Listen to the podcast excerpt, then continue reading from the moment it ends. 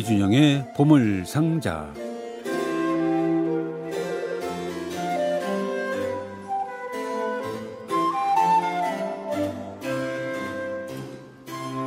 자 명절에 맞는 이준영의 보물상자. 뭐 제가 여러 번 어떤 시즌과 어떤 기념일에 맞춰서 보물상자를 준비하셨냐고 여러 번 물어봤지만 한 번도 그런 적이 없는 것 같습니다. 오늘도 아마 그럴지 모르죠. 네. 어서 오십시오. 안녕하십니까. 예, 추석 네. 잘 보내셨어요? 예, 잘 보내고 있습니다. 예. 아주 없진 어, 않았는데요. 아, 그래요. 예, 맞아요. 아주 없진 않았어요. 예. 맞아요. 아니, 그 이준영 씨는 네. 그 마이웨이가 있어요. 네. 저는 그렇게 일상 일반적인 방송 스타일을 좋아하지 않습니다. 우리만의 네. 이준영 씨만의 방송 좋아합니다. 오늘은 제 나름대로는 어, 네. 그래도 좀 어울리지 않을까 해서 준비해봤는데 어떨지 모르겠습니다. 오늘 무슨 얘기인데요? 오늘은 사실 좀 편안하게 네. 전설 시대의 그리운 음... 옛 대가수들의 노래를 좀 다양하게 들어볼까 네네. 어떨까 싶었어요. 잘 어울릴 것 같아요. 네. 명절 오늘 마지막 날에 네. 그 성악가들의 노래, 네. 그 고향과 명절과 잘 어울릴 것 같습니다. 네. 이제 우리가 20세기를 이야기할 때 에, 1920년대에서 40년대를 성악의 황금 시대라고 합니다. 네. 에, 지 금 생각해 봐도 그때 정말 대단한 명가수들이 정말 많이 등장했어요. 어, 왜 사람들이 종종 그런 말을 해요. 성, 이 성, 대가수들의 시대 이제 간 거냐. 음. 물론 이제 예, 우리 시대 가수들이 떨어진다는 얘기는 아니지만 그 시절에는 정말 아, 개성을 갖춘 네네. 정말 자신만의 개성을 지닌 그런 성악가들이 많이 나왔던 것 같습니다. 그렇죠. 우리가 기억하는 분들은 누가 있을까요? 먼저 제가 들려드릴 목소리는 네. 베냐미노 진리입니다. 야, 네. 네. 진리가 진리죠, 사실. 그렇게 농담 많이 합니다. 네. 어, 뭐 20세기 전반기에 가장 위대한 테너를 꼽으라면 반드시 세 손가락 안에 들어가는 테너고 네. 특히 카루소가 세상을 떠난 이후에 음. 이제 이탈리아 오페라에서 가장 위대한 인기 있는 테너 하면 되게 베냐미노 질리, 네네. 자코모 라우리 볼피, 음. 티토 스키파, 조바니 마르티넬리 정도가 이제 네네. 당대 최고의 스타였는데 네. 그 중에서도 한 사람만 꼽으라면 질리겠죠. 아, 베냐미노 질리. 예. 그러니까 아주 음. 간단히 말씀드리면 1차 세계대전과 2차 세계대전 사이에 이탈리아 오페라를 지배한 네네. lyric 테너다라고 아, 그렇군요. 근데 오페라 가수는 그게 한계가 있잖아요.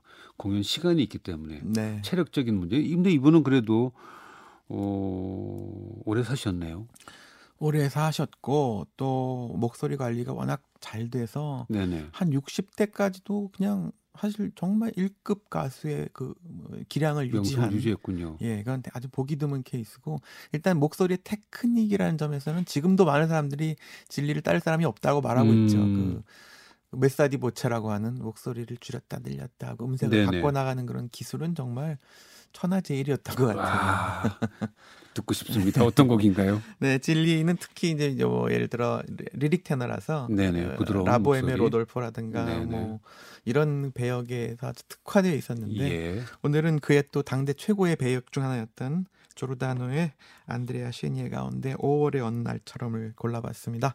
베냐미노 질리의 노래 예, 그리고 데 파브리티스가 이끄는 스칼라 오페라 극장 오케스트라 연주로 들려드리겠습니다.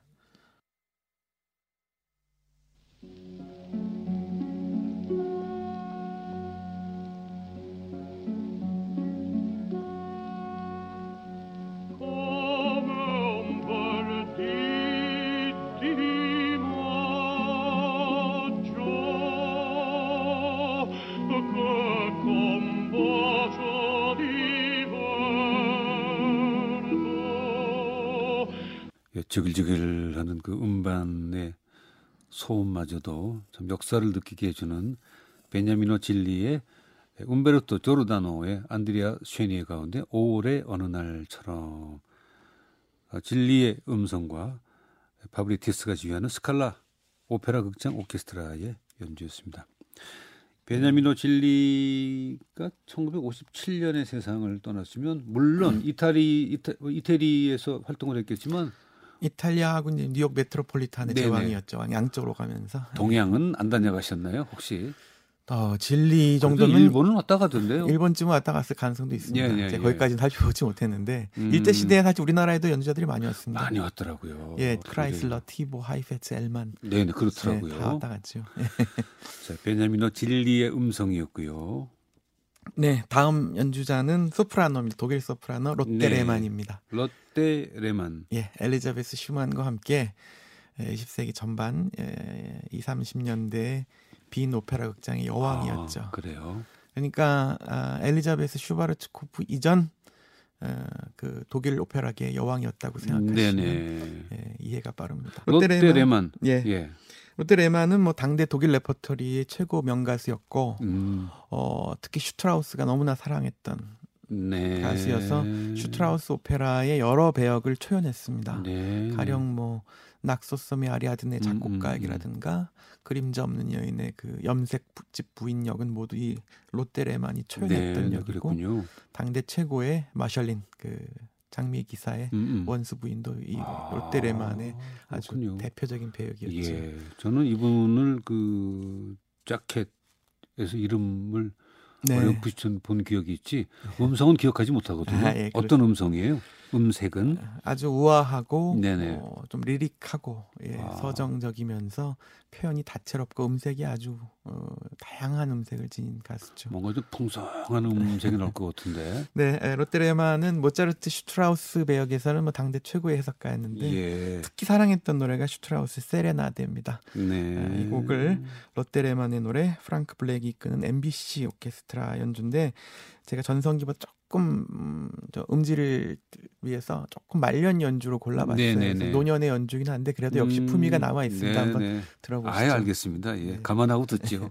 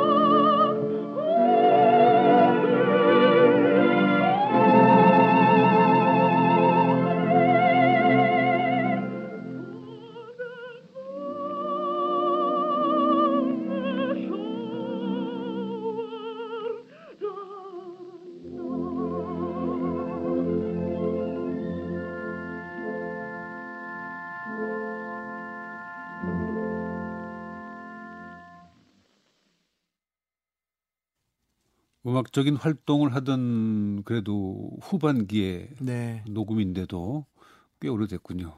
예. 이분이 뭐 19세기 오늘 소개해드린 분들은 대부분 다 19세기에 태어난 분들입니다. 네, 1800년대 네. 1888년에 태어나신 분입니다. 네. 로테 레만의 리하르트 슈트라우스의 세레나데였습니다. 예, 나치가 집권한 다음에는 미국으로 망명했어요. 그래서 아, 말년에는 미국에서 음. 예, 활동했죠. 자, 뭐 오늘 소개하려고 모셔온 성악가들은 제가 아는 분들은 안 계시네요.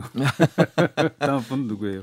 예, 그 다음 분은 이제 프랑스 성악가입니다. 예. 프랑스는 또 독특한 프랑스만의 성악 전통이 음, 있어요. 네. 사실 프랑스다운 프랑스풍 가수들이 사라진 것이 20세기 후반에 아주 아쉬운 일입니다. 그래서 음, 비제나 마스네나 생상스나 뭐 이런 오페라를 부르던 우아한 테너들이 지금 음, 많이 사라졌죠. 그렇군요. 샤를 팽자라는 20세기 전반을 대표했던 프랑스 바리톤입니다. 그래서 네. 예, 예, 오페라와 가곡 양 분야에서 활동했는데 아주 기품 있고 사실 예, 출신은 스위스인데 예, 예. 프랑스권 스위스 출신이고 네네, 프랑스 최, 불었으니까. 네, 프랑스 최고의 가수로 군림했어요. 프랑스 작곡가들의 오페라는 불어가 참 이쁘잖아요. 네. 예?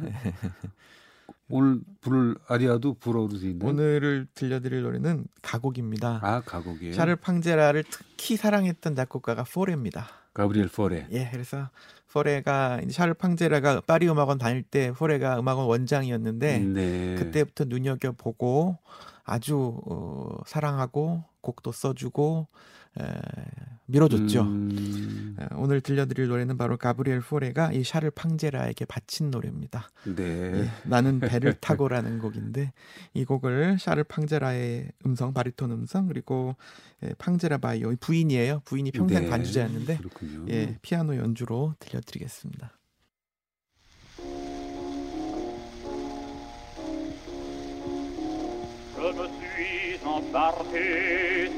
un faisceau qui tente et roule fort sur moi.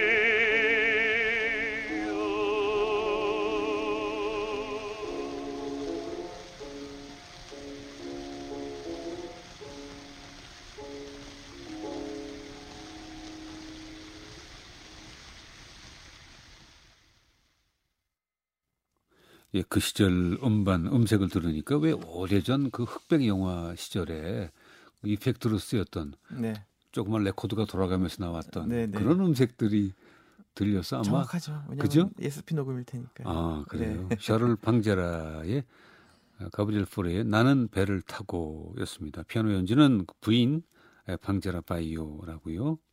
예, 프랑스의 어, 전설적인 바리톤이었습니다. 그 다음 손님 누구신가요? 예, 그 다음 가수는 바그너 가수입니다. 예. 20세기 최고의 바그너 가수를 한 명만 꼽으라면 여자 쪽에서는 이분이죠. 바로 키르스텐 플라그스타트입니다. 음, 예.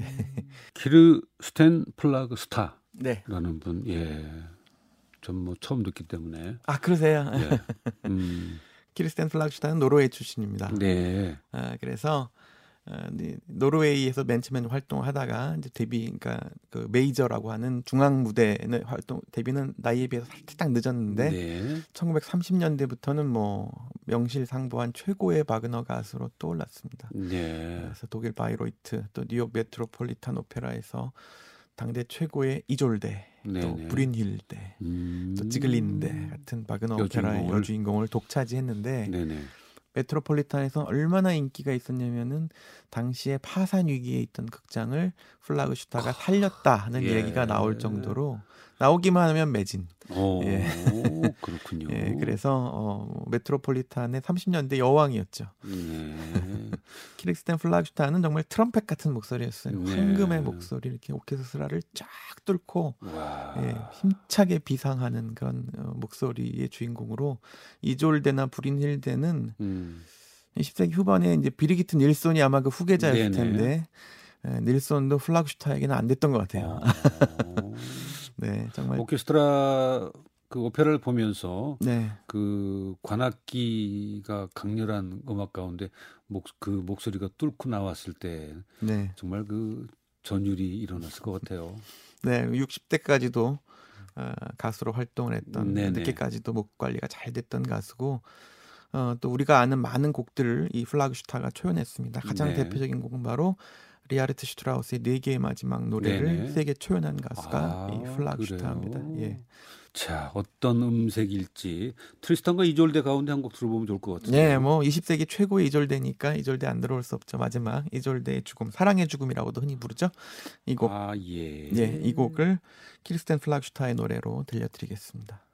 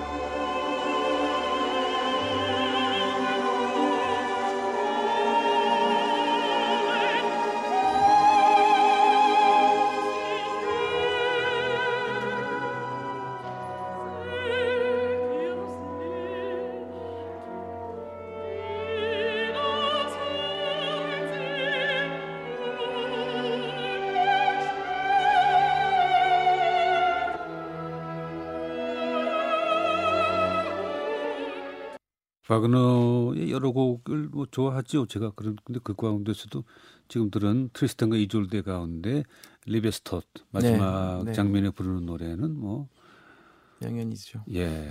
명곡이고 그거 한 곡만 가지고도 잘 모르지만 바그너는 참 위대한 분이다 하는 생각을 해요. 네. 자, 그다음 분은 클라우디아 무치오라는 분이군요. 예, 클라우디아 무치오는 이탈리아 소프라노 여왕 중 한 명이죠. 네. 예, 2, 30년대 예, 그리고 40년대 초까지는 어, 이제 이분은 사시지 못했는데 그 1920, 30년대는 그러니까 양차 세계 대전 중간 시기인데 네네. 이 시기에 이탈리아 오페라는 가장 어, 사람들이 사랑했던 프리마돈나는 이 클라우디오 무초나 음. 또띠 달몬테, 뭐또 막다 올리베로 이런 음, 가수들을 음, 꼽았습니다. 이 클라우디오 무초는 한마디로 칼라스 이전 2, 30년대 스칼라 여왕이었다라고 생각하시면 예, 간단하겠습니다. 우린 사실 이 곡은 뭐 마리아 칼라스의 노래로 워낙 네. 많이 듣고 또 즐겨하는 곡인데 칼라스 이전 이 곡을 유명하게 만든 장본인이 바로 어때요? 음색은? 에, 클라우디오 무치오는 어, 그러니까 음, 리릭에 가깝죠. 아, 리릭에 그래요? 가까운데 에, 스핀토까지도 소화해낼 수 음, 있는 에, 음. 그런 음성이고 당대 최고의 비올레타였고 아 그렇군요. 예, 칼라스하고는 좀 다르군요 색이. 아, 칼라스는 워낙 독특한 가수여서 예, 예. 사실 비슷한 가수를 찾기가 힘들어요. 그렇죠. 네. 에, 오늘은 아주 새로운 음색을 듣게 되, 되시겠습니다, 애청자 여러분들. 네. 그 가창법이 음. 예전 이 3, 40년대 노래들 가수들은 좀 포르타멘토 음을 이렇게 끄는 가창을 네네네. 많이 썼어요. 그래서 지금 들으면 좀 낯선 느낌도 있지만 음, 그 당대에는 그게 에, 그렇군요. 통상적인 연주 방식이었다고 생각하시면 예. 됩니다. 에, 클라우디오 무초의 노래로 조르다노의 안드레아 시에니아 가운데 라맘마 모르타 어머니는 돌아가시고 들려드립니다.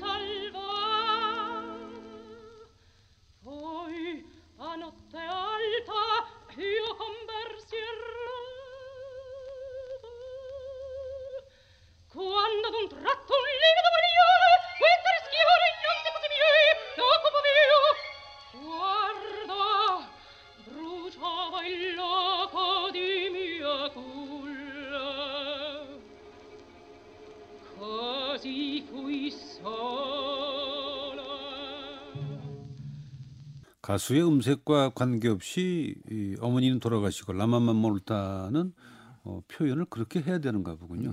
연기가 필요하니까. 그렇죠. 예. 예, 클라우디 클라우디아 무치오의 예, 조르다노의 안드레아 슈에니의 가운데 어머니는 돌아가시고였습니다. 로렌조 몰라이올리가 지휘하는 또 오케스트라가 함께했습니다. 이 곡은 그렇게 소화할 수밖에 없는 그런 곡이구나 하는 생각을 했습니다. 이 그런 표현 방식도 사실은 전통이죠. 아 그래요? 예, 예를 들어 누가 부른 거 선배가 누가 네, 부른 그- 그런 형태를 또 따라하게 답습하게 예. 왜냐하면 예를 들어 그 의상을 입어라 네네네. 노래 보시면 본래 악보에는 웃음소리가 없어요. 어 근데 카루소가 웃으면서 다 따라한 거죠. 그거를 그게 일종의 전통이 된 거죠. 허탈한 연기 네, 그거 어, 야하하하. 어. 네. 네, 그런 식으로 연주라는 것도 전통이 아, 있습니다. 그렇군요. 알겠습니다. 에치오 핀차. 예. 네. 이탈리아 오페라가 이어집니다. 에치오 핀자는 바로 같은 시대 이탈리아 네. 바리톤의 최고봉이었습니다. 어. 예, 예. 특히 이분은 어, 정말 아이스크림 같이 부드럽고 그래요. 예, 풍부한 그 베이스 저음 그리고 정말 미남이었어요. 그래서 이분도 예 음. 나중에 영화 출연도 많이 했습니다. 예. South Pacific 같은 뮤지컬도 아? 이분이 아마 초연했을 거예요. 나중에 어, 오페라? 무대에서 은퇴한 다음에 뮤지컬도 많이 불렀어요. 네, 남태평양. 네, 그리고 헐리우드 음. 영화에도 많이 출연해서 네네. 예, 4, 50년대 그 음악 애호가들에게는 너무나도 익숙한 이름이었는데 예, 이분은 당연히 이탈리아 베이스 어, 레퍼토리 오페라 그리고 네네. 모차르트 특히 돈 조바니 역은 당대 최고의 가수였습니다. 네, 거기서 뭐 했어요? 돈조바니죠. 돈 줘봤니? 왜냐하면 잘 생겼으니까 키 크고. 음. 예, 호색한 그 역에는 뭐. 오늘 처음 소개한 베냐미노 진리하고 네. 정말 한 시대를 같이 지냈군요. 그렇죠. 두 살, 2년 늦게 태어나서 같은 해 세상을 떠났네요. 네, 네. 예. 메트로폴리탄에서 수없이 같이 같은 무대에 섰죠. 음, 테너이고 바리톤이길 다행이네요. 네. 친했겠습니다. 그러면. 그랬을 것 같습니다. 네, 당대 그죠? 최고의 이탈리아 베이스 가수 정말 부드러운 베이스가 무엇인지를 보여주었던 네. 에치오 핀자의 노래로 당대 최고의 배역으로 꼽혔던 돈조바니 가운데 짧은 노래 두 곡 들려드립니다. 제일 유명한 노래죠. 이제 네. 그 세레나데, 오 그대 창가에 나와주어 그리고 우리 손잡고 Là ci darem la mano 이 노래를 에치오 핀자의 베이스로 들려드릴 텐데요. 그 두 번째 노래에서는 엘리자베트 레트베르크가 이제 같이 이중창에 오, 등장합니다. 예. 들어보시죠.